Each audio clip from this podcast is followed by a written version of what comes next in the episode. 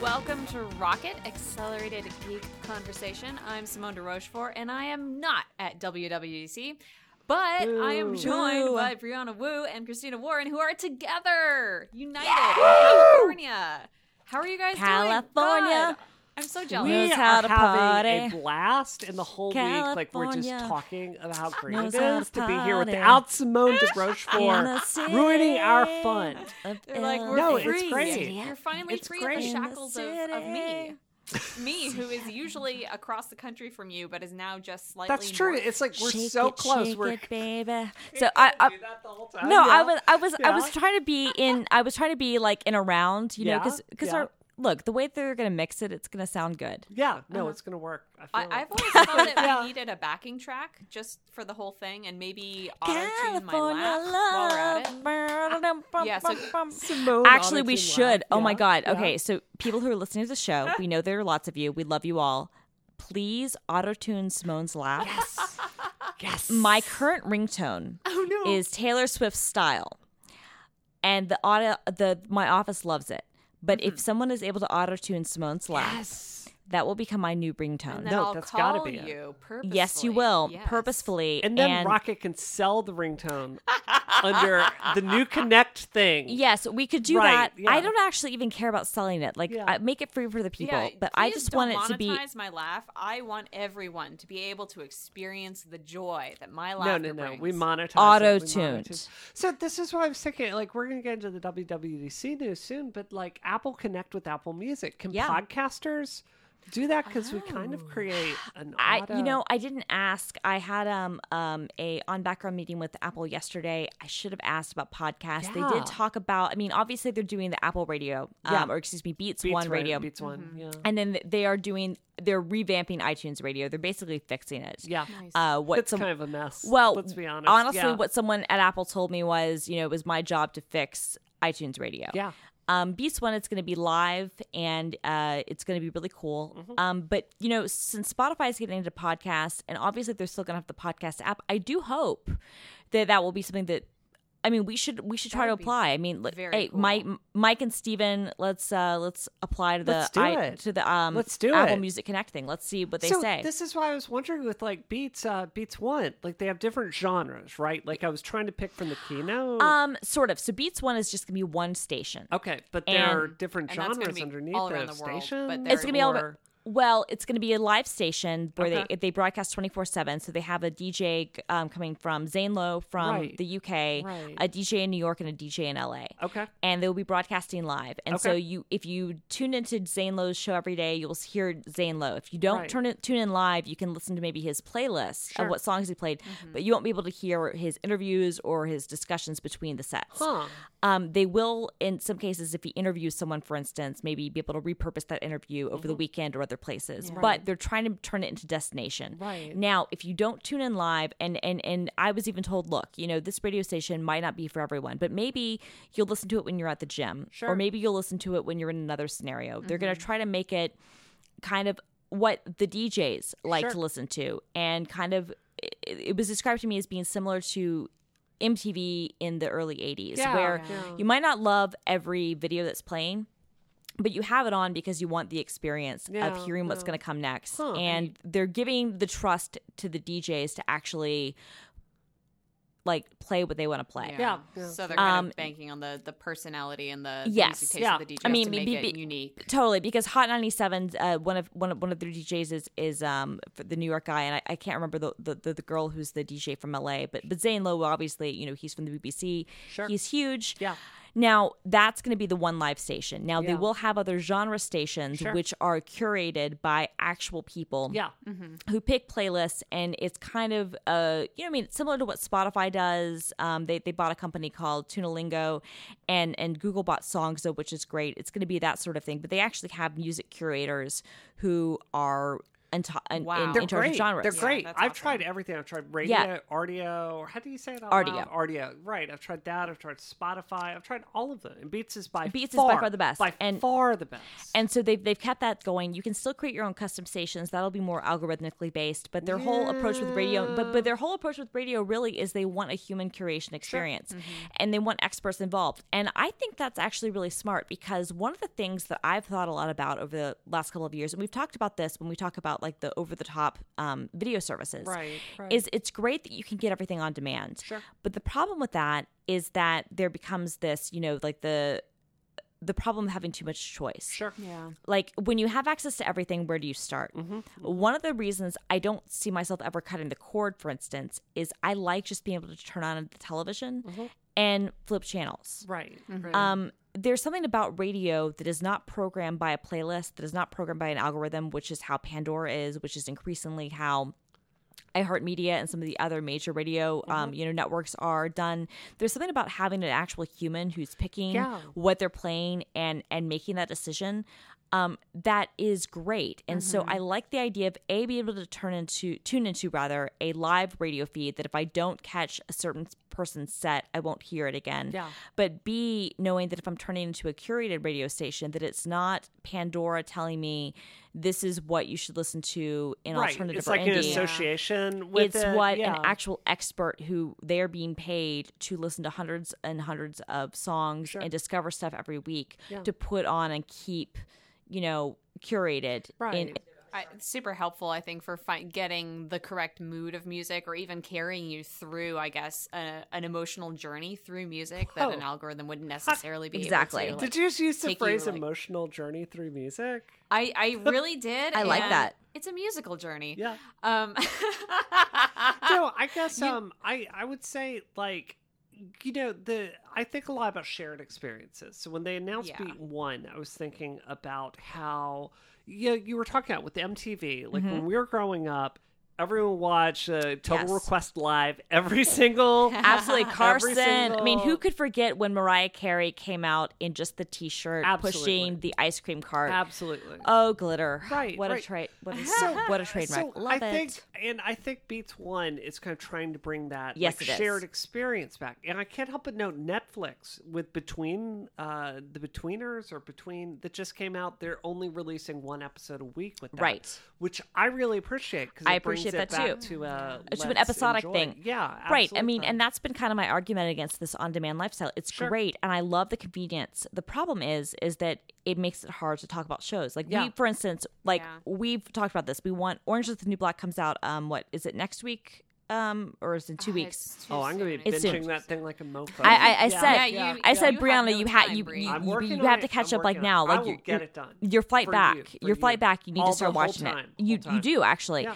Um, but the thing is, like they'll release all the episodes at once, and that's great. The problem is you can't have a discussion about it. Yeah, You know, part of the thing about Mad Men when that ended, which was great, and part of the great thing about Game of Thrones, honestly, is that you know you have this water cooler aspect Mm-hmm, you can talk about it. And music hasn't had that in a long time. You know mtv had to shift away to more you know other types of programming and that's fine. And but i but i like the idea of having something be destination based. I Sure. don't know if it'll work, but I like that they're doing it. I like that everyone else is going on demand and that Apple is saying with Beats 1 at least, Mm-hmm. we're going to make you come and and make this a destination. I, I agree with you, but I think there are two competing interests here. That I think that you know, Beats one, I'm sure I will listen to it. and It will be music I'm just not interested in. And I think the entire benefit of these additional stations and having like a wider genre of music is um you know, for people that like different kind of genres Yes. that's represented outside the mainstream. It's very hard for us to have those kind of shared experiences. Right. Like, uh, hey, you know, Steven is sitting right next to me.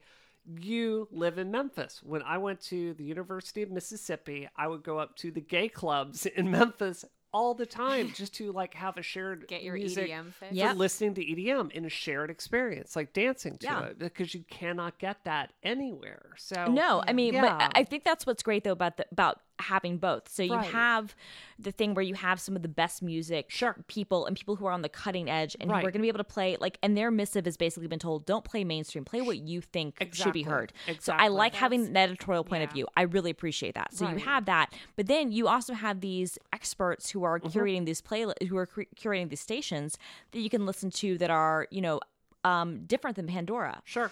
And then if you do want a more Pandora experience, you can create your own station. Yeah. Um, but I mean, th- from what I got from Apple, you know, they basically want to improve the situation. They want to Mm-hmm. make it less about you know because right now i think i do think i love spotify i've been a subscriber to spotify for for a long long time and i willingly pay for it and even with apple music i don't think that'll change for at least for a while um but it's hard to know where to start like Sure. i wa- i find myself listening to the same music and the same artists that i've always listened to Right. whereas I don't find that with Beats though. I Right. don't. There are Exactly. all kinds Yeah. of new people. Well, one of the that things I've that someone at. Apple told Yeah. me that they were excited about is that there's this new um new Mm-hmm. uh section of, of the new Apple Music app. And what it does is it basically showcases a the top chart so you can see what's top what's what's what's number Hmm. That's one on usually iTunes what's number one I have no to say, yeah, that's always bad. well, Yeah. sometimes it is, but Yeah. not only that, but also curated based on their music experts, Sure. what they think you should be listening to. So this came out this week. You should hear this, whether it's on the Oh. chart or not What's popular and Yeah. and is and is cutting also edge. taking things based on your own listening habits and saying since you listen to these things this came out this week from this artist that you like Right, right. I, I have to say with Beats Music, something I've noticed using it for a long time is the limited catalog that Beats has had access to has huge consequences for Yes. what their curated experts are able to pick. Yes. And I see this constantly. Like they will recommend the same five albums. And you realize it's like they have like just a limited amount of stuff they can pick from. So it's like, you know what? Like, uh, you know, Pearl's girl from Underworld in 2000, we're going to drag that right back out because it's, uh, you know, it's a You'll good never track. escape it. Right. And what I'm excited about is, you know, Gruber was talking about this, how it seems to be, Yeah. as far as without some edge cases, it seems to be most of the music there. Yes. So I think that's. Okay, so Yeah. iTunes because it's basically Right, it's- I mean- I mean, the- the- yeah. music together. It seems to be the entire iTunes I mean, I mean, I mean, catalog. there's gonna be some exceptions. awesome. I Right. very seriously doubt the Beatles will be there. I agree. Um, I you know. Zeppelin. Yeah. There, there's some that have exclusives, but I think the vast majority Is majority. Taylor Swift going to yes, be she there? is. Yeah. I've already checked on that. Oh, awesome. I already checked Thank on you. that. I, I- that was the first thing I looked at. Um, speaking of Taylor Swift, who is our patron saint, Yes. she was not at WWDC. Drake was, but Taylor Swift's best friend Karlie Kloss was at the keynote. Oh, Wow. She she she sent an Instagram. Um, I'm very upset. We had photos of a lot of the celebrities at um WWDC at Mashable. We did not see Karlie Kloss. I'm my very God. upset because had I I would have probably run up to her and like hugged her and been like, Maybe I, I could have pulled that off. I You I could have, yeah. you know what? Yes. Honestly, I think I could have. I was looking really hot yesterday. I mean, I was in jeans and t-shirt, but my makeup was really on point. I Yeah, think I yeah. totally could have done it. Yeah. I'm You sorry if you're done going if you're planning to be a homewrecker between Taylor and Karlie. I, I don't know. I don't know, Christina. I mean, look, You- I'm not saying gotta- uh, look, I'm not saying I could be a homewrecker between them. I mean, obviously Taylor is going to be her one and only. I'm just saying I could have hugged her and been like, "What's up?" that's true. And then she that then Taylor you would have vicariously touched Taylor Swift, Which so- then would have meant that this week, I mean, and and to, to make it all about me, would have meant that I would have like met my two like icons. Yeah. Yeah. Wow. honestly, if you had vicariously touched Taylor Swift, I would have flown down to California just so that I could shake your hand. No, totally. I'm just saying. hugging. I'm just saying. Since already, like the one thing I have left. So I interviewed Tim Cook this week, and yeah. which is Yeah. yes. We oh have my to talk god, about we do have to talk about this. talk- talk- applause And by the way, you. this rock Yeah. has never had less structure than it It's has never had this less week, structure, so but- it's but- but- have- but you yeah. I have a question about music actually. Yes, before we start be- before we talk, Okay. yes, okay. go on. Yeah. I have still I'm I have not read about whether we will still be able to purchase individual songs. Yes. We will. Yes, Really? so they're going to still have actually- yeah, yes, they're going to have separate apps. So for instance, what happens is you know how now the iTunes app um, is where you buy music. Yes. That will continue to exist. The music app, which is where you play things, that's what the Apple Music experience is now replacing. Huh.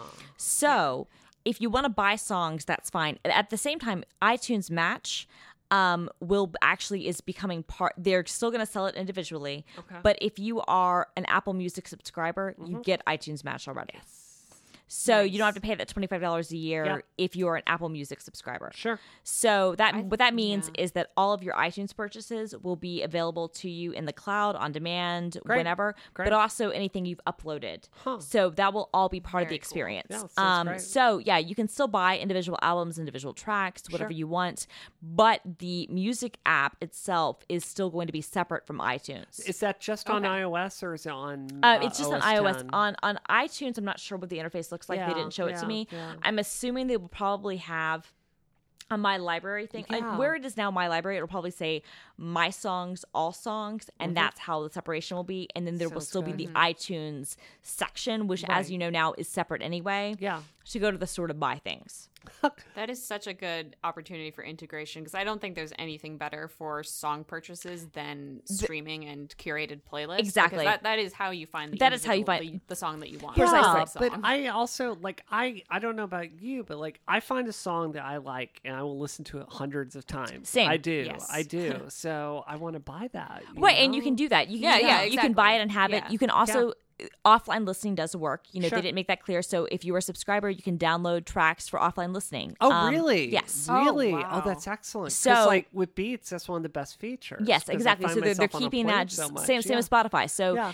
And even with playlists, if you're like, I want this playlist to be available offline, I want this album, I want this track, you can do that. So you can be, you know, wherever you want to be. It's it's I'm Mm-hmm. really excited by it. I know some people have been critical, including um, one of my my best friends at Mashable, but I'm excited because I feel like it's a real opportunity. Like I I feel like Spotify works for a ton of people, and I love Right. Spotify. Um, but for people who haven't gone to streaming, by basically saying we're going to take the iTunes experience and just integrate the two. Right. I think it's going to work so well for so many people. I think it will, but I I, really like think it, I think I I have to be honest. I for you and me, Christina, I think like ten dollars a month. I don't even blink. you No, know, I don't blink at all. But I think like you have an entire generation of people like they, they you know Simone's generation tends to like listen to songs on YouTube Yes, as they do. opposed to buying it. You're and dead I on. think like ten dollars a month also is going subscribe to, to, Right. things like Spotify. Right. Well, Yeah, that's yeah. yeah. What, what I think is actually kind of their genius thing is their family subscriptions. Yeah. So Spotify, Yes, for instance, absolutely. you know, for t- my husband and I, we pay fifteen dollars a month for Spotify Premium. right. Um, so I get a fifty percent discount on the second subscription, Hmm. and that's great. Uh, so instead of paying twenty dollars a month, I pay fifteen. But Apple Music is going to let up to six people Right. subscribe for 15 bucks a month. Now, I'm assuming it's probably going to be like their other sorts of family plans where they're not going to all have to be in the same household. You just Sure. need someone's Apple ID things. yeah. So you could conceivably, Simone, get with like five other friends. Yeah, I'll put you in And my that's family. Yeah, exactly. Oh, Well, well, yeah, right. Yeah, yeah. Well, we could have a Rocket family plan. We you should. I mean, we should. should. Friends, I have my Rocket Wives. Relay Exactly. should pay for that. Relay should So pay for that. I agree. I agree completely. I agree with that. I No, agree. so I think though, but that's the big thing is that you know, especially families with kids, Yeah. you know, or college students, even like, okay, we've got four people in the family, sure. we don't have to pay forty bucks, we pay fifteen, Yeah. Yeah. and that's I think a really great way to upsell Yeah, and then it's like this legacy thing Yes. that you get used because to. be, not only that, but also when you do that, you're like, not only am I paying for this, but every purchase I've ever made in iTunes in the last twelve years, right, right, I have access to. absolutely, absolutely. That's the one thing Spotify doesn't have is is that I don't have my local music. I still have Mm-hmm. To open up the iTunes app for that Right. and, and, and use iTunes Match and, and, and stream that. So to have the fact that everything I've purchased literally since 2003 will Mm-hmm. be available as well as all the on-demand stuff, as Mm-hmm. well as these, you know, curated radio stations and the live radio stuff. Um, I mean, I think it's compelling. Yeah, yeah. I, I, so we have to, we have to talk about this, Christina. Yeah. So, Mashable had a wonderfully catty piece about the competitors' responses Yes. to, to. Oh, really? To this, it was. did you read this? Oh, okay. I Yeah. totally, oh, I okay. totally missed yeah. that. I totally yeah, missed yeah. that. Oh, oh, So Daniel oh, Ek of, the CEO of Spotify responded Just with the tweets- tweet. Oh, okay. Oh, okay. With no punctuation. No- no by punctua- The way. oh, okay. Oh my God. Yeah. And I think that's a fair response because I'm going to be honest. During the keynote, app, you know, I, I got a chance to look at the app after the keynote, and I was way more impressed than I was than what was shown up during the keynote. It was Wow. a bad. It was not a great presentation. I also have to say, if you go to apple.com slash music, Mm-hmm. You know, they have a really beautiful website that shows the different features and they do a much better job selling it and I think explaining how it works. They have a great comparison thing showing what's free, what's not. A lot of stuff is free. Really? So even if you're not like for instance the Beats one is free. Oh. Um the other radio stations are free. There will be, you know, you have limited skipping, there will be ads. Um so but the like 8 customization uh, kind of. I mean, it's similar to like the iTunes radio experience now. They have a lot of that stuff available for free. The on-demand stuff obviously is pay, Right. But they're giving you a lot of a lot of stuff for free. Um, the three month free trial I think is really smart. But yeah, no, you're right. You know, Spotify was like, oh okay, and I think that was fair because Yeah. the presentation wasn't epic. But I feel like honestly, none of the other music services should feel overly entitled at this point. They all need to be on blast because, and I'll tell Oh, you why. Because this is coming to iOS 8.4. This is not coming to iOS 9. This is coming to iOS 8.4. Mm-hmm. Yep. This is going to come to Windows. This is also going to come to Android in the fall. We're talking about 500 million iOS devices. We're talking about everybody with iTunes. It's going to have access to this. And if you have an Apple ID and that's 800 million people, you get three months of this for free. That is Compelling. if I were Spotify, I would be scared not just not because their product is any worse, but because you've got to say, is my product good enough to compete with the ease that Apple is making this? Right. yeah. You know, I I guess I would say this, and I think this ties into, I guess the reason I felt more forgiving about Drake's kind of terrible performance. at Drake, the- I thought Drake was I think- fine. I, I I didn't, and I rewatched it, and I thought he was. I, I thought he was shaky. He was colloquially. He was colloquially. He was. He was there to appeal to a different kind Yes, he of was. audience. yeah. Yes, he was. But the audience is, that this isn't is, watching the WWDC keynote. absolutely. uh, So, I think WWDC has gotten a lot broader than you think that it I, has. I agree with that, but I think I think there's a, a cool factor. Like this is something I was really struck Yes. with watching the the Apple keynote, and then I'll get to my point. Like, you know, so you have all the Apple execs on stage that are kind of you know, dads telling dad jokes, and then you keep it's not a Spotify event. Spotify Right. is way cooler. Right. And then they keep They cutting are. away to like, you know, hip hop, uh, heavy beats, like all this stuff. And you know, Apple doesn't, and like the juxtaposition of like, you know, frankly, these older white dudes at like Bruce Springsteen. No, And then, I mean, they- you know, they- look, then they like, like- let's they- cut to this awesome Well, DJ. they know that they you can't know? look like Well, that the- all the right. time. They have to have. they like they like Coldplay and Foo Fighters Sure. and you know um U2. And the thing Oh. is, I will say this: look, I've been to every, I've been to almost every Spotify event in New York City. Um, Yeah. I've been to tons of them, and Spotify has fantastic music, and Spotify Sure. is cooler. Right. They do a better job with that. You know, the Weeknd was a good. Um, uh, I it was cool to see the laser show at like during Yeah. the technical keynote. That was Yeah. awesome. Uh, but um, it was. I, mean, I have to say, I wanted them to cut to the developers' faces and Yeah. see like an entire room of white developers. No, I mean, the Weeknd. it was great- it was great to see The Weeknd. It was great music. It was great stuff, and it was cool- It's not Apple. No, I mean, know? like like whereas Spotify, their last event, they had D'Angelo and Questlove performing. Sure. and it felt more organic. It felt better, and it felt cooler. And I've been Right. Spo- I mean, I, one Spotify event I was at, Frank Ocean. This is when he was at its peak. Showed up. Sure. You know, Spotify has really great musicians because I think they, they're younger. They get it a little better. Absolutely. That's not to say there aren't people at Apple who get it just as well, because there certainly are. They don't. But at the keynote level, right, it's not going to come across Sure. as well. So I think you're right on that. You know, But- they don't but- have the cool factor. But, this go on my, to your point. This is my point. Like, I think Apple Music and calling Apple Music is kind of a mistake. So if you want, if you have an iPhone or Apple Watch or Apple this or Apple that, I get it. Okay. Like, but what I associate with Apple is clean, safe, friendly.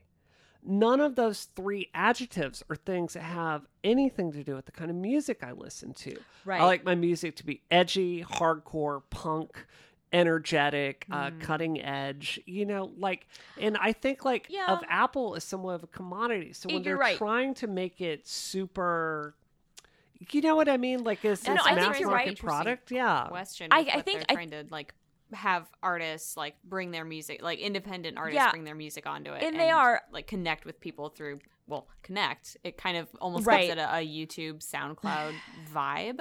Well, and that's totally what they're trying to do. They are trying to trying to be a one stop shop all where you can do what you would upload to SoundCloud or Right. YouTube, but you can do it to, to connect. But I do think that maybe will work in their favor is that we're going to call it Apple Music. That's the technical name, but they're hoping. I mean, it's just going to be the music app on the phone. Right. I right. think they're hoping that it'll be like photos. It'll just be music. yeah. You'll just kind of fade call it music, Yeah. and you'll just you'll just expect that it'll be there. I guess I just felt Beats was a better brand. Um, I mean, I think the Beats. I think here's the problem. I think that Beats is a great brand for headphones yeah. Because they acquired Beats so soon after Beats Music launched. Yeah. It never had a chance to build a real brand Huh. recognition. Yeah. And I yeah, feel like if you had kept that name, that would have been a problem. Hmm. I don't think that would have worked. I feel like that always would have had legacy yeah, I don't think. involved. I don't know. Apple Beats would have been a cool name. I mean, I think, I think, yeah. I mean, I think that would have been. A, well, I mean, they're keeping Beats one for the radio. Yeah, yeah, yeah. But I feel like calling Apple Music, really, their goal is to just call it music. Yeah, they Yeah. wanted to like it's that, that Verge piece that came out today. Um, you know, where Apple just turned the entire music industry into a feature for your iPhone. That's you know? and, and that yeah. and that's kind of their goal. And I Yeah. think that I mean the one thing I will say, despite the presentation and, and, now next I want to talk about Tim Cook, was that there are people who work there. I know who I've talked to who are very who are every bit as cool as the people at Spotify. I think overall Spotify has more people who are, are like on in public, like who are cooler and, and more engaged. Mm-hmm. But the one thing I would say that the, this is why I'm- I'm not underestimating Apple is that I've met people like Ian Rogers, who was Sure. the CEO of Beats Music, who is on it. yeah. Mm-hmm. And I think that underestimating him and underestimating his team and the people that they're putting together would be a mistake. So the And that's- delivery of I it is going to be better than with the Maybe the saw at presentation. Yeah, yeah. Exactly. Oh, it's two different I things. believe And that. I, I, I can't stress just how awesome Beats is. Like they Yeah. make the They've done a great best job. EDM service out there. Like UI, it's very Apple-y. And watching the keynote, like they're using literal parts from the the UI. Like pick these separate things that you like. Like Beats is a good strong. It's a good fit for Apple. yeah. This episode of Rocket is brought to you by Igloo, which is an intranet that wait for it. Intranet You- that does not suck. it does not suck. You will like it. You will even it will you'll find it easy to use. You may even enjoy using it. You will not be frustrated or confused. Uh, basically, with Igloo, you don't have to be trapped in the office at your desk to do your work. You can manage task lists from your laptop, from your phone, um, from like the client site. Basically, everything um, is in the cloud for you, available on mobile, where you often are. So, and the other thing that they do really well is make an interface that is not, it doesn't look like it was made in 1995. Right. Which is what most internets look like. yes, unfortunately, despite the fact that it is indeed 2015 last time I checked. Is it really? Um, is it? Is it 2015? Is that It the year is. we're It in? is. Thank God. Yes. So it is really easily configurable as well. You can completely rebrand it so that it actually looks like a workspace that you're comfortable working in and looks like the, the office that you are representing. So, and you can integrate it with services like Google Drive and Dropbox to make it this one perfect, huge integrated platform without any hassle, without any pain, without any tears. And they also have really funny ads on their website that I Oh. definitely watched all of them. So So Simone, once we get Rocket HQ set up, can we say, make can you we make Iglo- Christina and me a Taylor Swift intranet Yep. full of Taylor Swift videos and music? Could we do that? absolutely, I could probably do that. You do can that. do that with this product. Yeah, Because uh, baby, Confirmed. it's bad. confirmed. blood. Yeah. Confirmed. You can have. I have that Taylor Swift song. I had a dream about Bad Blood last night. Such a good song. I love that song. I love that Did song. you have to do it? All right, Christina, we've got to talk We about your interview with Wait, the I'm Tim not Cook. Wait, done. yeah, you can't You can- see it. Christina is just making like no, but we're not. I We're know. not done yet. Okay. Simone has to finish. But let Christina have her moment after I Okay. tell you that you can sign up for Igloo right now at igloosoftware.com slash rocket. The most important part is how you actually get Igloo. So yes, thank you, Igloo, for supporting Rocket. Uh, again, go to igloosoftware.com slash rocket to sign up and check it out. Uh, you can try it for free and for any team with up to 10 people for as long as you want. So that's definitely worth a visit. Thank you so much. Christina, how is Tim Cook your best friend? You guys. She has the biggest smile crying? on her face Oh right my now. God. She I'm is, almost she is, crying. yeah, I'm almost yeah. crying. Good. So, good. um, so we're recording this on a Tuesday. I interviewed Tim Cook on Sunday. Yeah, no, yeah, yeah. I'm grinning like a maniac. No, so we're recording this on a Tuesday. I interviewed Tim Cook on Sunday. Uh, the eve right, you know, the night before WWDC kicked off. Um, I was I was very fortunate. I had an opportunity to talk to him, and the um, what's really fortunate was that we got to talk about diversity in tech, which is as you guys know, is one of the things I'm really passionate about. It's one of the Yeah. reasons our podcast exists, Yes, right? yes. Like this is one of the reasons why we're here is we want to talk more about that. And um, you know, I talked to Megan Smith a couple of weeks ago at Mashable uh, Digital Beltway, and um, I was able to talk to him about what they're doing. And so this year at WWDC, they expanded for the first time their scholarship program from students opening it to people who were also involved in STEM groups. So you mm-hmm. didn't just have to be a student. If you're part of, you know, App Camp for Girls or Black Girls Code mm-hmm. or Blacks in Technology or, Right.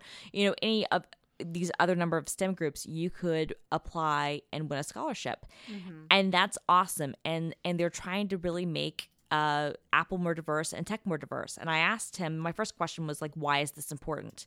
And he was unequivocal. The very first words out of his mouth were, well, frankly, it's the future of our company. I can I say something about Yes. that because I have sweated bullets this year on this issue, and it was so fulfilling to hear him say that. Yes. and you know, um, obviously I wasn't there, but it just it it seemed to be coming from such a, a genuine place. Yes. Yeah. I mean, I have to say, you know, talking with him, it felt genuine. Yeah. It didn't feel like this was a put on. This was not something he was talking about for a photo op. It wasn't Right. something he was talking about for a puff piece. He genuinely cared. And the fact that he would be open about things. And so we said, you know, it's the future of our company. And he said, you know, I firmly believe that the way you make the best products is to have more diversity, to have more diverse people involved.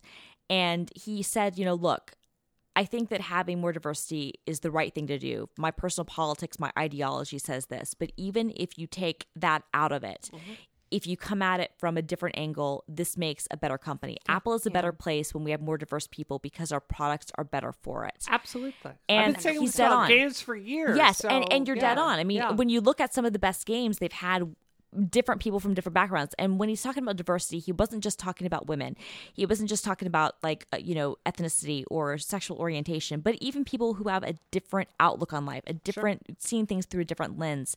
And that's so dead on, and we forget about that. I think we we just focus on what box you fit into, which is to say when we look at the best things, they're usually people who've come at looking at things from a different point of view. You know, going back to the old Think Different campaign, that's kind of what that whole thing is. When you think about things in ways others don't, you can unlock new opportunities. Yep. Um, and so one of the things he I talked about, I said, you know, how can we get more diversity in tech because it's a real problem. But I was I was specifically talking about women, and I said, you know. 30 years ago, 40% of the consumer of the computer science graduates uh, were women. Today, 18% Yeah. are women. That's a huge problem. Yeah. We should not that should not be going in that direction. And how can we get more people involved? And he said, you know, we need to have more role models. We need to have more people who are on stage. They need to see more people who are like them. And so I asked him, I said, well, then, you know, at WWDC, I can't help but notice on the keynote, you know, I don't see women, I don't see people of color. And he said, you're right. Thank and we you don't for do a good enough job. out on that, Yeah. No, yeah. uh, when I went into the interview, I have to be honest with you. That was one of that was my number one question. I knew I was going to ask. Yeah. I knew I was going to ask like other things, and I figured like my one real hard hitting question will be to call him out on the fact that that we have not had women or people of color on stage at WWDC. We still didn't really have a ton of people in color on uh, of color on stage. Yeah. Although we had Drake and and and you know Eddy Cue he counts. Yeah. Um, but we did have two women on stage, and that women who work at Apple, Yeah. women who are not spokesmodels, women who are not PR people for companies who are partners, women who are in positions of power at Apple I, were on I stage. have to say, I've seen it in a lot of the other session videos. Yes, too. I have like, too. What is the, the Apple Design Awards? Like Yes. the woman that's doing the whole thing, she's not a model. Like she No. was like what fifty with a gorgeous haircut, Amazing. kick butt dress, like buzz cut on one side. yeah, no, She uh, was yeah, she, she's head of developer relations, Absolutely. and um, I can't So- think of her name right, but she's Oh, fantastic. Yeah, she's amazing. She's and, like, great. I've had people tweeting me uh, videos to people with like transgender people on Yep. there and different things. Like I, what I have heard from everyone I've talked to this year is that overall Apple seems to be getting this. I can Yeah. say just for mm-hmm. me as someone at WWDC, I've had at least twenty or thirty Apple engineers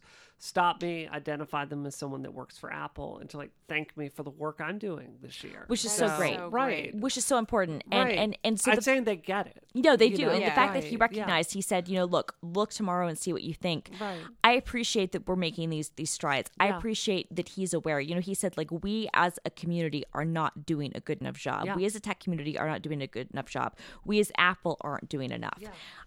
I loved the fact that he acknowledged that part of this is the community's fault Mm-hmm. and and took ownership of that and said we want to make things better and he was very genuine in saying that as a person this is something he's going to fight for for as long as he's alive Okay. Wow. um, he said that to me. You know, he said he's, he's going to be fighting for diversity and, and to make things better. This is part of his mission. You know, he talked about. Um, what I also really appreciate is he talked about, you know, he quoted Martin Luther King, who talked about, you know, the the appalling silence mm-hmm. of the majority, Right. people who are good people who keep their mouths shut mm-hmm. when bad things happen and don't want to speak up. And he said we have to speak up because if we don't, then our country can't move forward, our industry can't move forward, our world can't move forward. Absolutely. and and it was great to hear him say those things and to be willing to be a person who's speaking up because he is in such a position of power. You know he is the ceo of the biggest company on the planet. Yeah. um he is the ceo of the co- the first company that will probably reach a trillion dollar market cap. He is not letting that opportunity go Sure. wasted. And he's saying i want to make our company more open to other people. And and what was really interesting to me too is when he talks about apple he says i want to make it not just for people who work at apple and have the apple badge but people who are part mm-hmm. of the community meaning people who are developing apps for our platforms Right. who are being part of this he wants to he's aware that that whole community needs to be more diverse So I I do agree with everything you just said. And look, like when you when you hear Tim Cook speak, you can see his passion for this. Mm-hmm. I I do have to say this that you know I'm not a journalist. I'm Sure. a software engineer, and I've talked to a lot of people that have interviewed with Apple and have gone through their their process for this. Um, it seems to me like Apple's never called me up and bring me in, so I'm just telling you stories from my friends. Sure. Um, it seems to me that if you want to look at systematically, like what Apple is going to have to change to do this, it seems to me everything I've heard from multiple people that have worked for Apple, that have tried to work for Apple, that have been brought in to interview with Apple, that is very much, um, I don't want to say it's really a culture of mirrors, but they are really picky about who they let in the door Yeah. to the point where I hear Tim Cook saying, like, I want someone with a different life experience, and that's good and that's valid. But it's hard for me to like um make that match with the stories and experiences that I've kind of seen my friends that have have gone through that process experience. You know, it seems like it seems like there's a little bit of separation from like what the what the reality is. I think Yeah. that's characteristic of any hiring process, though. I'm not saying Apple Yeah. is better or worse, but the Yes. fact is that from the very beginning of education and the the school system and what district you end up in school in, there is Mm-hmm. a certain path that makes it a lot easier to get hired at a company like Apple. And I think the fact that they are kind of honoring these programs that teach kids how to code and start kids getting kids immersed in that culture early on is going to be a huge step for diversifying tech when those kids grow up because I think that sure. as as we get these these floods of people who are skilled and have wonderful ideas coming in, I hope I hope that with both top down pressure to increase diversity and like these amazing minds coming up, that the the industry will see a need to diversify and let those people in. Right now, I think it, it does. I mean, all over the board, I think that there is a a big problem with bringing in people who don't fit the mold. Yeah. because One thing I will say is Apple, Yeah. you know, it, in I think it was February March of 2014, they mm-hmm. brought on a new per, they promoted a new person to run human resources, mm-hmm. Mm-hmm. uh, Denise Young Smith, and she's African American and she's been with them for a long time. Sure. And I don't know when you've talked to people who've gone through the process, but I know been that, throughout this year. Okay, throughout this year. It- and and specifically, primarily in comparison to Google. Oh, really? Who, Yeah. Who does? They do seem to be doing better. Well, then that, that, that I think that's that's worth noting. I do know. Yeah. I mean, it seems like Apple has tried Mm-hmm. to to re-change things, but I don't know how long it takes to change your HR process. How long it would Mm-hmm. take someone who's maybe been in the job a year. How long it takes. I'm not saying that should give them a pass at all. Oh, absolutely. Just to Hey, hope that maybe they're aware of it. Well, I, will- I also want to give you a good story. So let me tell you a story. Um, I'm not going to give this woman's name, but um, a while back I spoke at a college, and there was a young girl there that asked me to look at the game that she she'd done, and I did, and I looked at it, it was legit, and I said, "Hey, do you want to go out to lunch with me?" And we sat down, we did that, and she took that and submitted it to Apple. Um, and ended up getting an internship with them immediately. Wow. And then I ran into her at WWDC and she had been hired by them. So I, I do see like the pipeline you're talking about, Simone. I see them bringing people bringing people in that way. What I'm talking about, I think, is more like once you're past the student process, once you're mm-hmm. out there in the real world, getting experiences and working on your career. My question is: Is someone that really thinks differently, that might not really fit into the Apple engineering culture? would they be someone that would be able to get in that process to a degree that they may be able to at Google? Right. And what I've Yeah. heard over and over again from people is no. That's disappointing. So, That's yeah. disappointing. And I think that I mean it's interesting because when I talked to Megan Smith um, a couple of weeks ago, and Mm-hmm. I said, "How can we help solve this issue?" HR was the first thing she said. Yeah. She said, "We have to improve the HR policies." Yeah. And I think that that is something that all big corporations are going to Yeah. have to struggle with. Is Yeah. that how can we balance? We want the best in Mm-hmm. with changing how we view what the best is Right. Yeah. I mean, because there's it. because Yeah. because there's a certain process where you get so many applications where you want to you know like uh, i guess um, filter things and say Mm-hmm. these are the people we're looking at and then go from there but how do we change that methodology maybe so we don't miss good people It's it's hard for me, a giant space cat. Like, look at Rocket. Like, Yeah. I, Christina, you're awesome. It's like, you know, I find myself drawn to hiring people that are like me. You know. yes And even for us at our company, like we've got to break out of this and, and get other people ourselves. It's No, hard totally. for I feel the same way, you um, know, where I yeah, too. yeah. Look at Pixel Kid. Yeah. Not a very different story. no i mean i actually. think i think mashable yeah. you know we've had that thing too where i've often wondered genuinely where you know i joined mashable almost six years ago and today i don't know if i would even get i mean i know that if i got an interview at mashable i would get the job Yeah. I, i'm fully confident in that but because of how different our company is i don't know if i just applied who i was six years ago if i were applying for that same job today i don't know if i would even get a call back Wow. and that's that's not to diminish mashable that's just part of it is because the competition is so much stronger Yeah. and they'd have so many other candidates who on paper maybe would look more qualified than me Yeah. um but i know that if i got in the door for an interview there'd be no way they would not hire me Yeah. you know six Yeah. years ago or, or, or today um and i think that's the challenge that all companies are going to face is how do we not miss those people who might not make the the cutting room floor based on you know however we filter our applicants Right. so that we can at least get to know them. And I think that I, I don't know the answer to that, but I think it's something that every company's going to struggle with. And, and, and I'm glad that Google is improving because historically Google's been really bad about that, where they have Yeah. these really difficult tests. Yeah. And if you're not like a genius and you didn't go to a, an Ivy League school, they don't even want you. Sure. I have, I, I've had the same experience. No, but genuinely, but I've heard the same thing as you, Bree. In the last few years, especially the last couple, like two years, they've really changed things with their HR practices. Yeah. And I think that's probably made them a much better company. I agree. I Um, agree and so I hope that that not just Apple because we're Apple fans, because this isn't partisan. I hope that all companies start Sure. looking at how they can improve their HR practices so that you don't miss potentially really great applicants. Sure. Yeah, Sure. I think that Can would I- be the practical step, and then it's also still really important that it is Tim Cook standing up and saying this because he Yep. is Yes. such a role model and such a leader in the industry. Indeed. Absolutely. Chrissy, I'm so proud of you. Thank I you. really am. I mean this. Like I was, you know, we have we have groups of women that talk about stuff uh, in in in games and yeah, I was showing your interview to some friends of mine. I'm I'm so proud to do Thank Rocket you. with you. I I'm so proud to do it mean with you guys. that. I love you guys so much. I'm so proud to be part of the Oh, show. You are literally a superhero, and we're never letting you go. Yeah, yeah. I'm never serious, leaving. I it's love you guys serious. so Yeah. much. No, thank you. It was. Yeah. I'm I'm honored that I got the opportunity to talk to him. Uh, But I'm really honestly talking to him was great. What made it amazing was that it was about the subject that we talked Yes. about. Exactly right. Yeah. Like, if he'd been like, I want to talk about iOS nine. No, like, it wouldn't I, have been a honestly special. like, and Yeah. it was funny. Is like it was like, oh, I could ask about. I didn't want to talk about car rumors or iOS nine. I'm so glad we got to talk about things that I really care about, and one of those glad. is diversity Yeah, in yeah, tech yeah, yeah. because it's so important. Of course it is. Of course. It And I mean, again, that's why we do this podcast. Yay! Christina. Yay! Yay, Christina. Cool. So, uh, are we gonna do dessert this week, or do we? Uh, Because you I feel like there's so much stuff to talk about in the keynote. Yeah. Oh, yeah. No, where are we gonna do first, Simone? First, we're going to tell the listeners that this week's episode is brought to them by ATP, the Accidental Tech Podcast. really? Oh, they friends. sponsored us. They Are you serious? us. I For am real? serious.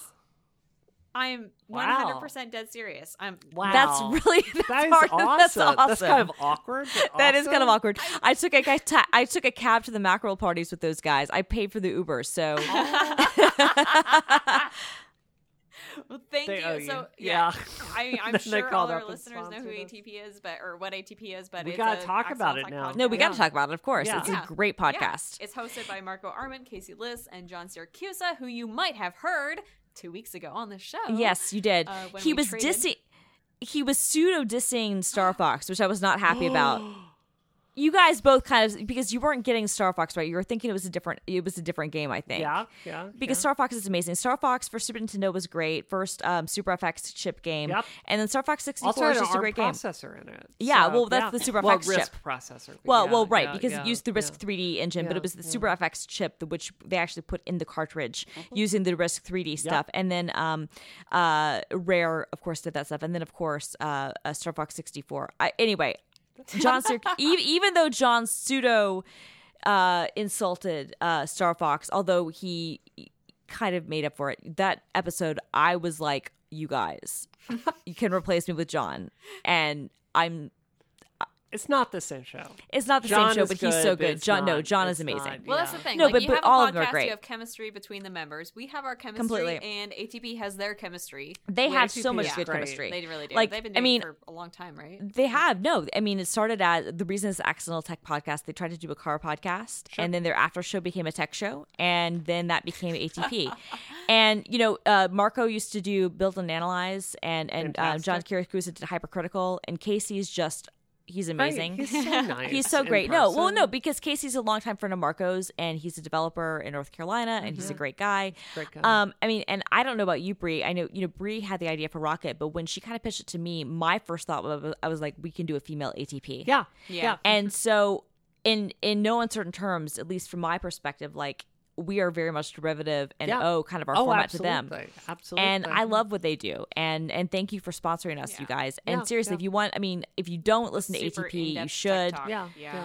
Yeah, because also Siracusa, uh, just their their lives of no because Siracusa when he does follow up it will be in depth. Uh, just you know everybody just HFS plus uh, is the best files. I'm kidding. Yes. um I'm kidding. Don't kill me John. Don't kill me John. Um I, ZFS I have for to say this about ATP. The, what I appreciate about ATP is with my job, you know, I don't always get super programmy and technical technical on this because like the stuff I worry about all day, I worry there are not enough people in the world to do it. But very often when something is happening that is super technical in the world, um, like when Swift came out, Mhm. yeah, Mm-hmm. I I want to hear what they say I want to hear what Yeah. they say, and I consider them the authority. And I know, like, I've been at WWDC this week, but when I want to hear about the implications of Swift going open source, we don't work with Swift at GSX. We work with, um, you know, C. So it's like, you know, I tune into them to learn that. Yeah. So if you want a super authoritative overview of that for just industry literacy, um, Yeah. and I think especially, I really mean this as a woman, it's sometimes hard to get these kind of um, geeky friendships that really keep you in the know. And I, I don't mind saying this. Like I listened to John and Marco before ATP existed because they were so good at kind of informing you on that stuff and giving you a lay of the land. So I, I just I have nothing but great things to say about that. I'm choking on something that's in my throat, but I'm also crying at your moving words. No, mostly I'm choking. yeah, and like hearing for me, I think who is less versed in tech speak, hearing people talk about it is what helps me understand and what helps me like stay up to date. So yeah, check them out at atp.fm. Listen to past episodes, subscribe, listen to new episodes, listen to our episode 2 weeks ago to hear John Yep. talk and then go listen to their episode to hear Christina cuz you miss her. And thank you uh, everyone at ATP for sponsoring this episode of Rocket. Thank you, ATP. They rock. They, They totally rock. rock. They That was rock. really They nice of rock. them. I didn't Yeah. even know they were doing that. That's Yeah. really awesome. I told you guys in the Facebook chat. You don't even read Well, my I- messages. I, No, I we totally don't. I- we've I- been we've been at WWDC. we have been, we've been a dub dub. Come on. If you come were a on. dub dub, then then you would understand. Yeah, understand. come on, Simone. Simone. If you're out I here, got a you, would, you would get it. So Next cool. year. So can we talk a little bit more stuff from the keynote, or should Yeah. we go on to the yeah. dessert? So, we have a billion things. Uh, why don't you choose? Let's talk about metal because I when when I heard, So- we saw this yesterday, I thought of you. well, the yeah, Unity because demo. Everybody keeps asking me, like, and what I've learned, like in the Mac worlds, we don't have a lot of like game engine experts that No, are you're here. like one of them. Yeah, When yeah, Unity was on stage, I was like, "Does this mean that that that uh, Revolution 60 is going to come to Mac?" Yeah, I yeah. know, that was we're I working on. it. We're working on. it. Um, no, what I was gonna say is, so when I first saw that on stage, um, guys, so when I see 3D stuff, I see it differently than normal Yeah, people do. you And I see all the there- errors. You see all the the what's happening behind the scenes. I do, and I sit there and I start like it's like they're doing the demo on stage. I start calculating the number of draw calls I see on screen, and I start estimating like the texture memory that I see and all of that. So this is just a true story that as they're doing the um, demo on stage for Fortnite, um, I'm sitting there and I'm technically analyzing Fortnite. Which, let's be honest, it was not super technically No. impressive. The uh, particle effects were way, way, way, way, way less than what was in the iOS demo last year for Yes. Metal. Yeah, sitting which was which it. was uh, Plants vs Zombies. no, it was this uh, just scene from Unreal that they made. Oh, that's right. like, No, Plants vs Zombies was what they did during the the right, State of the right. Union. Anyway, go on. Japanese um, tree. Yes, like, yes, yeah, with the leaves. Yes, yes, leaves yes, and that's right, To that's show right. like transparency and draw Yes. call Oh, and yeah. spawning particles.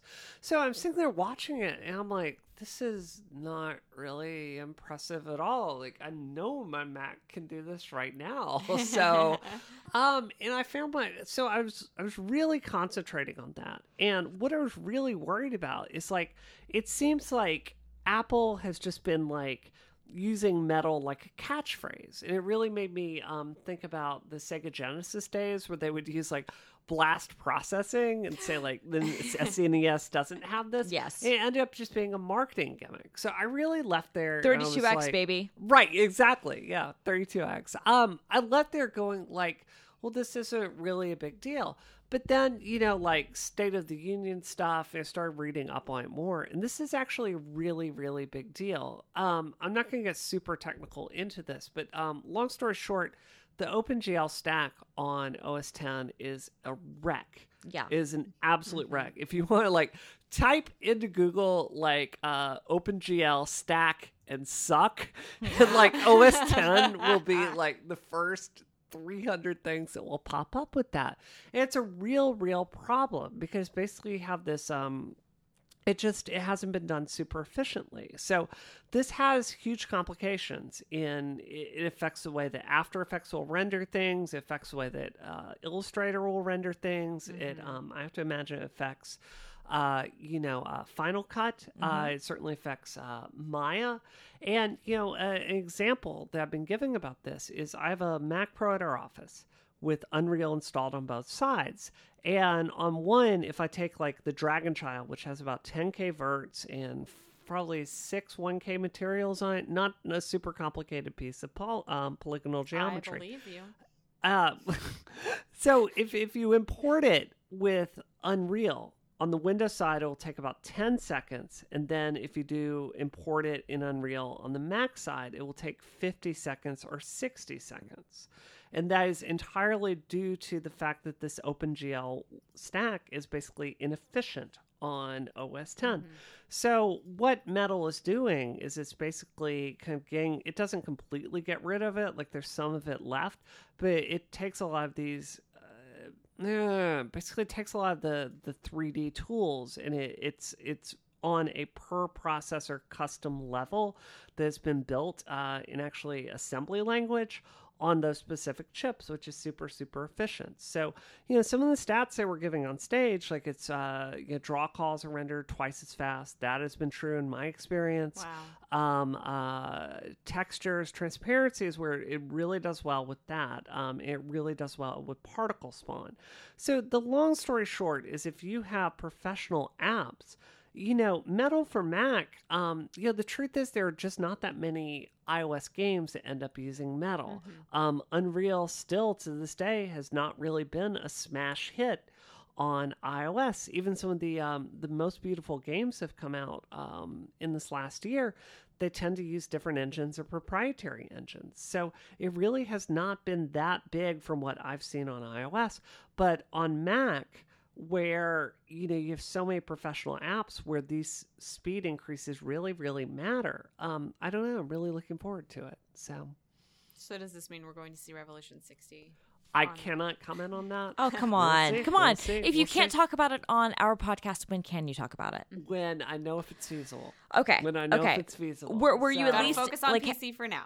yes. Un- No, understood, this but- is but- really but- cool. I hope that because you mentioned in your article that you wrote for iMore that a lot of developer or yeah developers are now going to be using Metal. So it is. well they have is- a it's one thing to put them on stage in a in a slide it's another to see what they're actually working with. Well, I mean, the fact that, that Adobe is saying that, that they were getting eight times the, the rendering performance in After Effects, Yes. that Yeah, to me was that's the most impressive thing. And when, when when Adobe is actually committing to saying we're going to use this in After Effects and Illustrator, Yeah. that makes me go, okay, because already that's been one of the w- rare areas where his, in the last two years only.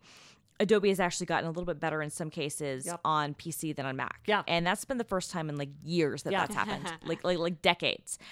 Um, and and so if that's gonna change things, then that to me says if Adobe is willing to to, Sure. to already say at this early stage we're gonna move to this, sure that if I were a developer, I would think that would make me feel more confident about at least exploring the opportunity, the, Absolutely. the, the you know Yeah, the, the yeah. potential. Well, and Aspyr is that how you say the? God, Yes. I'm saying this so repeatedly A-S-P-Y-R. today. I think it's read these names and I don't know. How to I think say it's them on Aspyr. the- It's- it's- Aspyr. that yeah. would, sounds cooler. yeah, I Um, mean they're, they're the porting God, studio. Have They you port ever everything. talked to someone that works at Aspyr? I have not. Those engineers like make me look like kindergarten. I mean, Like, they're basically- they port- they port geniuses. everything. They port everything. geniuses. Like I, you will find yourself talking to a, a an engineer that works there on these um you know, ports. And they will start talking about stuff, and I'm like, I don't know a single word you just said. It's like they are geniuses at this stuff, and you know if they're kind of committing to it. Um, I don't know. I to me, um, you know, the Windows performance differences for their games like XCOM. Yep. it's been horrible. Civilization. I know you play Civilization. I do. Don't I you? do. I Yeah. do. I- of Who do you I do. roll with? Who do you roll with? I'm Empress Wu. in, uh, Empress Wu. Uh, no, it's uh I don't know. I think it's uh there are live gains to be made there. So to me that is the biggest other than music, that's the biggest thing. No, that was my big here. exciting Yeah. exciting thing too. I mean, especially I think as we kind of move to these different chipsets and more of these Sure. integrated graphic stuff, like if they can get this better performance, this is really, really huge. Because Yeah. that's been the one area where like Mac has really trailed behind. Yeah. And and it's a bad thing because they've been so good in so many other areas. Yeah. Um that, that this this could be great. I would love to see, you know, I, I was excited to see Unity having a demo there. I was excited to see the, the names of the studios up there. I was excited that Adobe is already involved. So I guess my question to you is, and I know you can't say everything you saw behind the scenes, um, but I guess my question for you is, from seeing the keynote, Christina, you know, Marco wrote a piece this year that um, it got a lot of traction. We Yeah. was talking about the decrease in the quality of Apple software.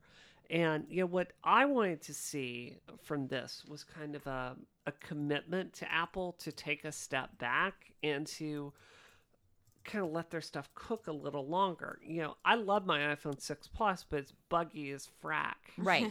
and um, I guess what I read between the in the tea leaves of what I saw was they didn't bring a lot of No. new features out. No. And what I am hoping is that maybe they're working on shoring up their Yes. foundation. I mean, what this felt like to me was very much a Snow Leopard release for both Yes. iOS and OS 10. right. I mean, the fact they're calling it El Capitan Yeah. is very much Snow Leopard. Why, Um, why do you say yeah. that? because El Capitan is, um, is the highest peak in Yosemite. oh, Covered in snow. I have not ever thought of that. so genius. so that yeah. so so you know they had Mountain Lion, which was eh, whatever. that Uh, but- so but Snow Leopard- subtle. Oh my so god. so El yeah. Capitan being the peak in Yosemite to me, that's their way of saying we are not ready to take on a new landmark. Right. We are, you know, like they went Mavericks to Yosemite. They're willing to say we are making this landmark better. Right. Yeah. And iOS 9, you know, they're adding new things, but so much of it was about improving battery life. The fact Yep. that he- here's here's also why I think this that that iOS 9 is very clearly the Snow Leopard release for iOS. It is going to work on all previous iPhone versions that supported iOS 8. Mm-hmm, They made a point by saying that the upgrade will be 1.4 gigabytes rather than 4.7. Yes. That is a huge thing because that, I mean, Mashable, one of our most read stories last year was how to upgrade your iPhone without losing all your I stuff remember that. It was such and because so many people had 16 gig iPhones, if you can get that storage space down, the fact that it's going to work with the iPhone 4S, it's going to work Mm-hmm. with the iPad 2, the iPad Mini, um, you know that they're working on improving performance on those things, Yep. says that they realize that maybe they have been moving too fast. Yeah. And you know, a lot. I was certainly not the first to do this. I kind of picked up on it after Marco's post, and, and and there were a number of other great people who wrote things. And I I, but my argument was, I was like, now is your one window to do it because you've caught up parity wise with Google. Yep.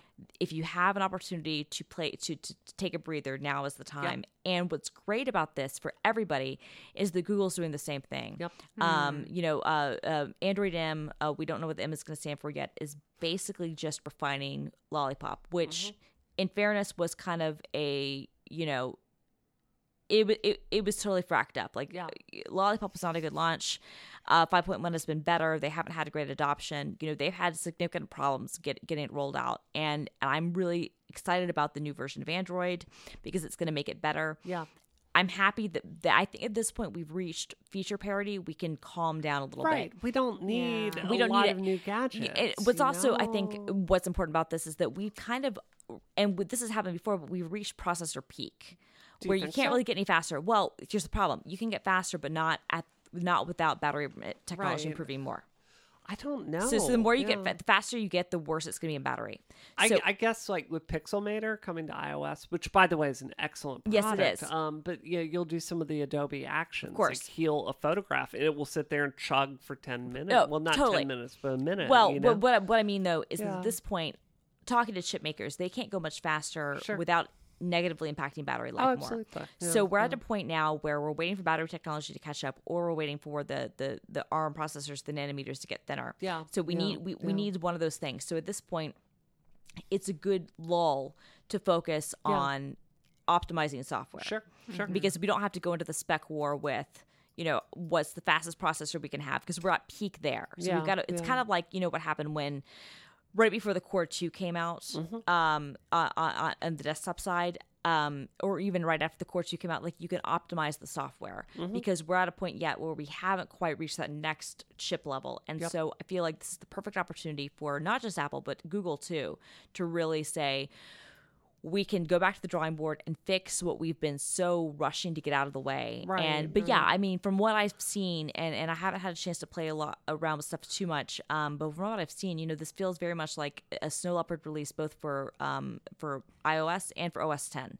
And I think that's it's about time. I'm super excited. So one thing I saw, and I haven't, uh, I want to ask you about this because I didn't understand it. So you can limit in iOS 9 like certain binary releases to only 64-bit chips, but Yes. iOS 9 itself will go to any phone that released on iOS 8. So does that mean that like if I want to release say Revolution 60, 64 bit. like I can release a specific binary of that, and that won't show up in the phones. Right, it won't show on the anything 4S. Five, five or below, because 5S was the first 64 bit. right? Yeah, no, That, that'd be correct. Yeah. yeah. So that would be a way for me to get around the The version number the thing. memory limitations of those and it would also devices. get, yes, and that would also be a way for you to get around saying the OS version support. Okay. because you could still say, you know, I support iOS uh, 8 or iOS 9 and above, but if you don't have a 64-bit chip, it's not going to show up in the store. I'm gonna try to cook that, like one with awesome textures, and just crank that up. for us. That's a limiting factor for us. So yeah, a lot of what we're seeing, aside from them, you know, solidifying the base that they already have, we're also seeing um, Swift becoming open source. yeah. Oh, we've got to talk about that. have Music about. Yeah. Amazing. being available on Android, and then also uh, the other thing that I wrote down that I'm not finding now, or I, I guess just it, seems like uh, oh yeah, Apple talking to to you, Christina. This this seems like they're kind of loosening the ties and opening Yeah. up and Yeah. maybe Yeah. are they reaching out for a broader market or are they just kind of trying to become more accessible I think both. Um, I mean, I don't think the I think Apple is very broad already. I mean, I think Yeah. that the fact that they are the number one phone maker out there, that their market share has grown in the last year, despite you know all the onwards of, of, of low cost Android, um, says that. But I think that, um, yeah, I think they're trying to be more accessible. Um, I think that you know, music is one of those things that if you're going to win that game, you've got to be everywhere. yeah You know, um, uh, the iPod, the original iPod is a perfect example of that. The iPod was a great product, and when it came out, I almost bought the. I was a Mac, I was a PC user at the time. I, I was a, I was a Mac fan, but I used a I was PC. RIP Christina yeah. PC user Well, no, but I mean, but but it was one of those. Well, honestly, it was because uh, the first version of OS 10 was so terrible. I refused to take a Mac with me to college. And so I, I, I took I took a, a Windows machine. Um, but I almost bought an iPod, and I was going to use an app called FPod, EPH um, uh, Pod, uh, to control it. And at MacWorld, um, or excuse me, at WWDC 2002, they announced the Windows iPod. That was the one. And when it first shipped, because I bought the very first one, 2002, it came. It, there was no iTunes for for Windows. That didn't come out for another year. So it came with Music Match Jukebox. But it wasn't um, when the when the iPod became a big hit. It was not because of the Mac. It was because of Windows. It was Yeah. because you could use it with Windows, and and that's what made it a hit. And there are more Windows uh, users for iPhones than there are Mac users. You know, but but, but it's it's helped increase market share. The iPod halo effect happened because you bought your first Apple product, Yep. you loved it, and you went, if I like this so much, my next computer should be a Mac. Yep. And so music is one of those things I think you can't limit to just their ecosystem. Oh, absolutely. And and Yeah. so going to Android I think makes sense and it's a great halo effect. It's a great way of saying remember all the songs you bought on iTunes if Yep. you use your Apple ID you can use that. Yeah. Remember this if you like this experience your next phone shouldn't be a Samsung. Sure. It should be an iPhone. Well, I mean, also the cost of it. It's all in the the back end and the services Precisely. part of it and the manufacturing. right. Like actually whipping together an app that says access this, like Right. that's not super or that's that's not a major cost. Well, I mean, there, but but but but, it, you but it's still you know, but it, but it's still different. But I mean, I think that it's also one of those things. If you make it good, especially, it'll it'll bring people to your Oh, ecosystem. I'm saying. Yeah, no, but you're right, but- but it's not cost you're right, for you're right, it's not- it's so not there, huge. so simple it's thing their that has advantage effect, Right. to bring it everywhere. and, and I think when it comes to open sourcing Swift, that makes a lot of oh, sense. Oh, we've gotta talk about that. yeah. this. Last Yeah. year, the creator of Swift even said very clearly his goal was always to open source it. I don't Yeah. think it was running enough, but it, but open sourcing the compiler. I mean, we were talking about this at lunch today, yeah, Bree. you smacked me down a little bit Yeah, about uh, that. you know- yeah, yeah. well, Bree was like, I don't understand why the, the compiler needs to be Right, be right, right, open right, source. And. I was like, well, no, GCC, which has been the the you know the default compiler in Linux, um, is aging and it hasn't Yeah. it hasn't progressed. But LLVM, which Apple took on Clang, uh, which is the basis for Swift, um, and App- Apple runs that project, um, is the future. Yeah. And and it makes a ton of sense if Apple wants to say we want everybody developing on our platform. Mm-hmm. And if this is going to become like the next JavaScript potentially, People need to be able to collaborate People need to be able to do it. But not only that, and, and, and it was uh, um, it was uh, Michelle who pointed this out that that running on Linux servers will be huge. Having Swift stuff running on Linux servers will be a huge way for iOS developers, you know, not to have to worry about maintaining separate stacks Yup. for running the backends on their iOS apps. I had never thought about I that. I hadn't either, That's and that's genius. That's huge. absolutely That's huge. genius. I, um, I, what I was very falsely thinking about was the kind of, you know, there's a religious kind of Yes. objection by Live Linux and free and open source people to Apple stuff. But There is, but but I mean, Apple has they've had a complicated relationship with open source, but they've never been anti-open source. I mean, first of all, you know, OS 10, the kernel, uh, the Mach kernel came from um, Carnegie Mellon, and some of the early OS 10 stuff, not as much as people like to say, comes from NetBSD. So that's one thing, right? Um, Safari, obviously, WebKit came from uh, Konqueror, which was Yep. K- KDE's web uh, browser, and that was and that Apple acquired and obviously made way better. Apple's the one who made WebKit, WebKit, but that was open source. They've had other historically open source things. There have been open source implementations that they've maintained for Darwin, for for OS 10. There have been open source implementations of other stuff. Um, they've had a complicated relationship with it, and there might be some open source people who are wary of Apple, but at the same time, they've had to use CUPS, C-U-P-S, which is the printer driver system for Linux. That is an Apple product. Yep. That is an Apple uh, maintained system. So if you print in Linux, you're using Apple software. Um, Wow. and you are. And and at this point, if you're going to be wanting to use a real compiler, like the modern day compiler, you're going to be using something that is a project maintained by Apple, LLVM. Sure. So I think that hopefully people will be open. But you know, the irony, of course, is that almost every single Linux developer or open source developer I know uses a MacBook. Yeah, it's totally true. It's You know, totally true. Everybody totally uses a true. MacBook But because it's the best hardware. It it's, it's the yeah. best hardware. Not only Yeah. that, though, but but honestly, and I always argue this, and I'll get some hate from the Linux lovers, but like, why should I use a fake Unix when I can use real Unix?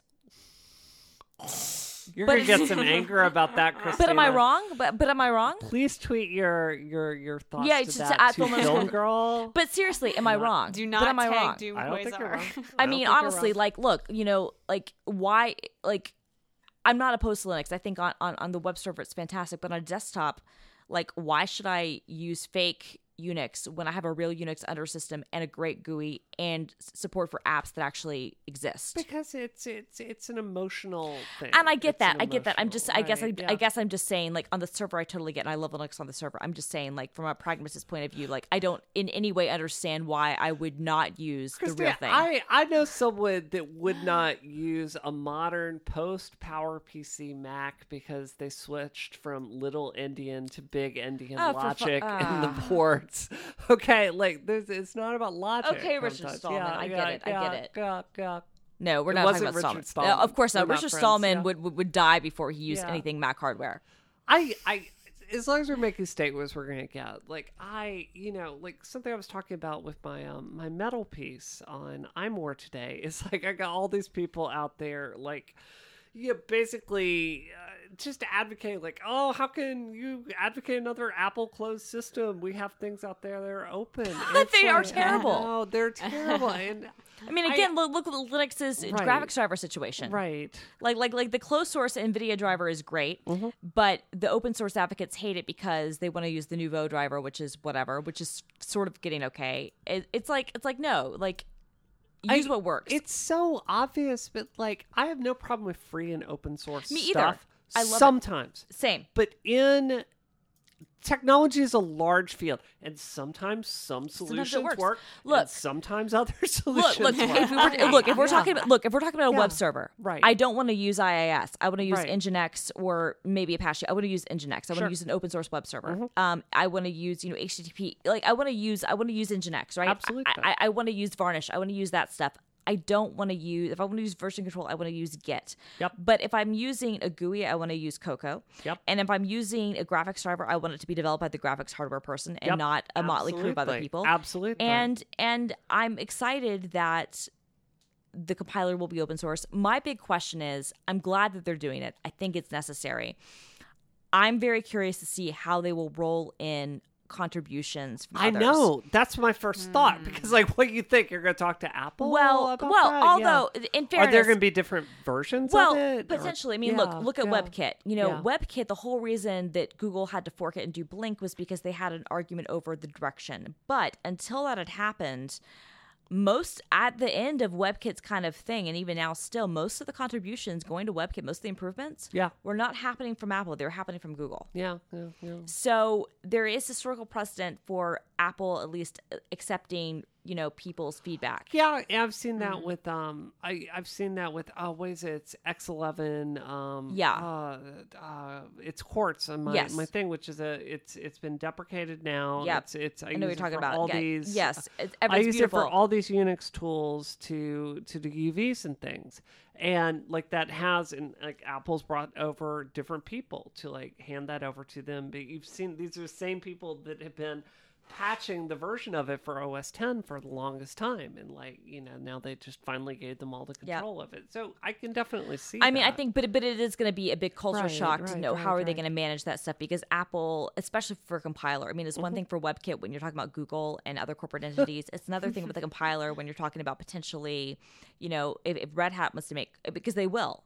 You know, if other people are wanting to make contributions to the stuff to build things into it, it's going to be interesting to see what happens. And Mm-hmm. I I, will say. I think the only way it works really well is if Apple can be. I'm not saying they have to be fully open. I'm not saying they have to be fully they rolling need in to changes be willing to but work th- with yes, but they need to be willing to have the conversation. They can't just say this is our way and do what Google does with Android. Yeah. they've really got to be more like.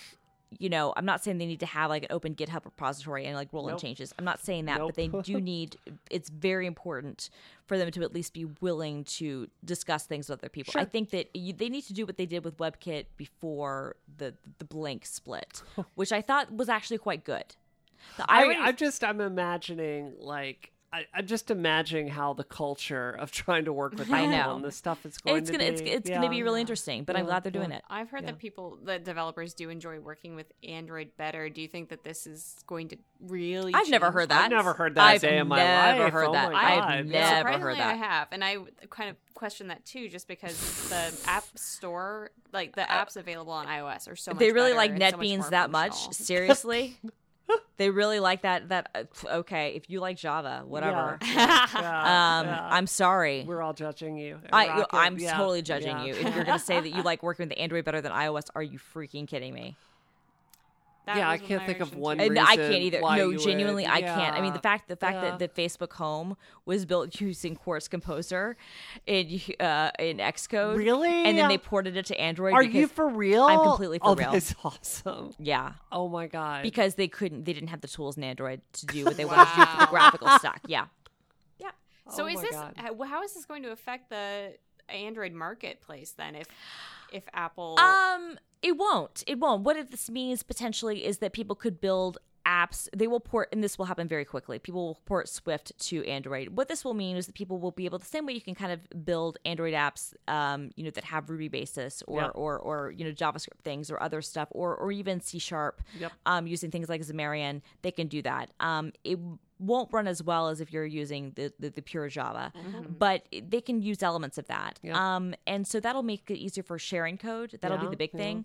Um, you know what we talked about a couple weeks ago with with build. You know, Microsoft is is obviously doing kind of their Objective C to C sharp kind of you know conversion thing. Mm-hmm. Yeah, and they'd yeah. but, but they'd already talked about wanting to do it with Swift. They'd already even announced at the right after we spoke. They said, you know, we're going to try to do something with Swift too. Now that it's open source, they'll Yeah. be able to reverse engineer it even oh, even I better. hadn't even thought of that. That's So really this is going to smart. Make it Yeah. even easier and actually better, frankly, for what Microsoft is trying to do to actually take off. Yeah, So I yeah. think this will make it easier for people to share code. I don't know if it's going to change anything in terms of. I mean, you're not going to start seeing a ton of Android apps that are iOS apps. That's not going to be the case because first of all, there aren't a ton of iOS apps that are pure Swift. Yep. Many of them use Swift elements. Most of them still. Well, it's also all the frameworks. Precisely, are still Objective C, gone. but but it's getting better. Swift two, Yeah. you know, it's in one of the sessions today. You know, is adding a lot new, more new stuff. So I want to ask you about that. Yes. Swift two.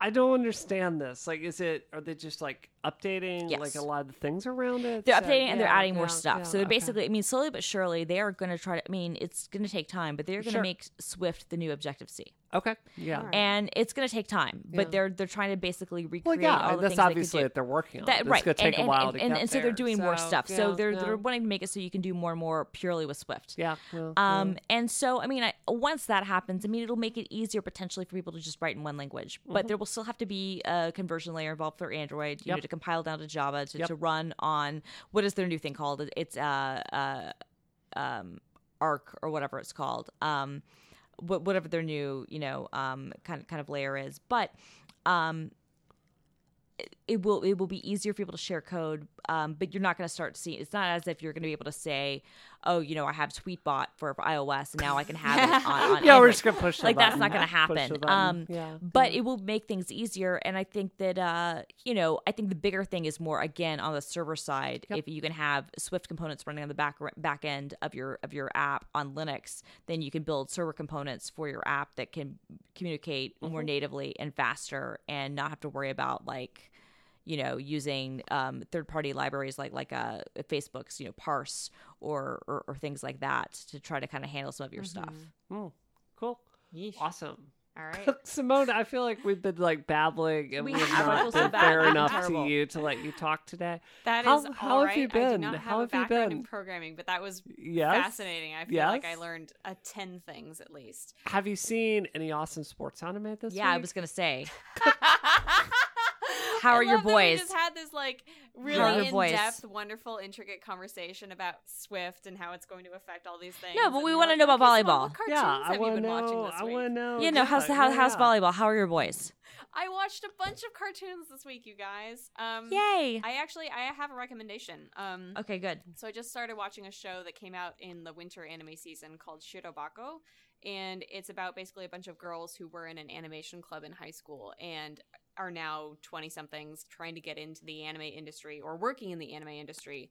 And it is such a wonderful portrait of what it's like to be a 20 something person where you, you've entered the industry of your dreams basically, but then you find you're not sure where you go from there and you you see you know the industry for what it is and the difficult no matter what industry you're working in even if it's an incredibly fun one like say video games it's still hard work and so you basically see these girls kind of wrestling with their their dreams of achieving greatness like being the next great voice actress being the next great producer but not really knowing how to get there or if they're even going to get there if they've done the right thing and it is just so really it's good. That so sounds good so really far. good. yeah it's great So I what- to- what's, what's it called again? it's called Shirobako, S H I R O B A Shirobako. B-A-K-O. Shirobako. Okay, yeah. Shirobako. And it has like a not only a ton of female characters, but like you the the office that she works in has a ton of women in it of all like different ages and kinds and like it's all about their friendship, this group of girls and I This that's sounds so great. This sounds refreshing. so Oh my god! Oh my god. Good. Where can I see this? Yeah, is it on? Um, Is, is, is it on? Um, wh- what is it on? Crunchyroll. It's on Crunchyroll? Crunchyroll. Yeah.